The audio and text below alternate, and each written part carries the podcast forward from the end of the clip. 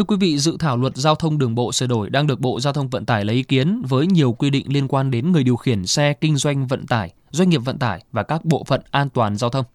Tuy nhiên, nhiều quy định được đánh giá là vẽ thêm dâu cho luật, nhất là trong thời điểm chính phủ đang chỉ đạo cải cách hành chính, giảm bớt các điều kiện kinh doanh.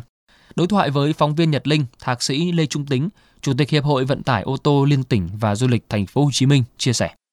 Thưa ông, mới đây Bộ Giao thông Vận tải đưa ra dự thảo luật giao thông đường bộ sửa đổi. Ông nhận định sao về dự thảo này ạ? Ngoài cái điểm mà đòi người lái xe phải có cái chứng chỉ hành nghề bất hợp lý thì chúng tôi cũng phát hiện là có cái khoảng 4 điều 118 dự thảo đó. Người điều hành vận tải đã đòi hỏi cái bằng trung cấp vận tải trở lên, nay lại thêm cái chứng chỉ điều hành vận tải. Rồi cái khoảng 5 điều 118 Bộ phận an toàn giao thông cũng đòi hỏi phải có cái chứng chỉ an toàn giao thông. Đây đó, tôi cho rằng là những cái điều đòi hỏi vô lý mang tính chất là xin cho trùng lập cái mục tiêu quản lý và đi ngược lại cái tinh thần chính phủ kiến tạo mà Thủ tướng Nguyễn Xuân Phúc đang ra sức thực hiện. Do đó, những rào cản gia nhập thị trường và giấy phép phép con cần phải loại trừ ngay là một người có nhiều năm kinh nghiệm trong nghề, ông có những kiến nghị gì đối với dự thảo luật lần này thưa ông? Dự thảo luật đường bộ 2020 thì có một số điểm mới khắc phục được cái tồn tại của luật đường bộ 2008. Tuy nhiên quan điểm mà xây dựng cái luật này thì chúng tôi cho rằng cần phải à, bổ sung, tức là phải nhìn thoát rộng hơn chứ không phải là theo cái phương cách cũ được. Thứ nhất, chúng ta cần phải thay đổi nhận thức về loại hình kinh doanh mới, chẳng hạn như với nền kinh tế chia sẻ, sử dụng phương tiện cá nhân nhàn rỗi để đưa vào tham gia kinh doanh vận tải là điều rất xuất sắc cụ thể là cái loại Uber Grab á, luật giao thông đường bộ mới là loại bỏ nó ra nó không có đạt yêu cầu. Cái thứ hai nữa là trong thời đại kinh tế số đó chúng tôi thấy rằng phải nhận định đánh giá nó theo cái quan điểm mới không phải là tất cả mọi người tham gia một trong vài khâu trong cái chu trình của vận tải mà ghép cho nó vào là kinh doanh vận tải chuyên nghiệp là nó không có đúng. Cái thứ ba nữa là dự thảo luật mới cứ lấy cái mục tiêu đảm bảo an toàn giao thông trật tự an toàn giao thông tai nạn giao thông là chủ yếu. Nhưng mà quên một cái vế chính thức quan trọng hơn cái đó đó là là phục vụ cho lợi ích của con người. Đó là sự tự do đi lại, tự do sử dụng phương tiện và đồng thời là có tính sáng tạo, tính cạnh tranh trong nền kinh tế thị trường. Tôi cho rằng là luật giao thông đường bộ mới 2020 chỉ hoàn chỉnh khi nào, chúng ta có những cái thay đổi quan điểm theo cái tính sáng tạo và phù hợp với trào lưu kinh tế mới của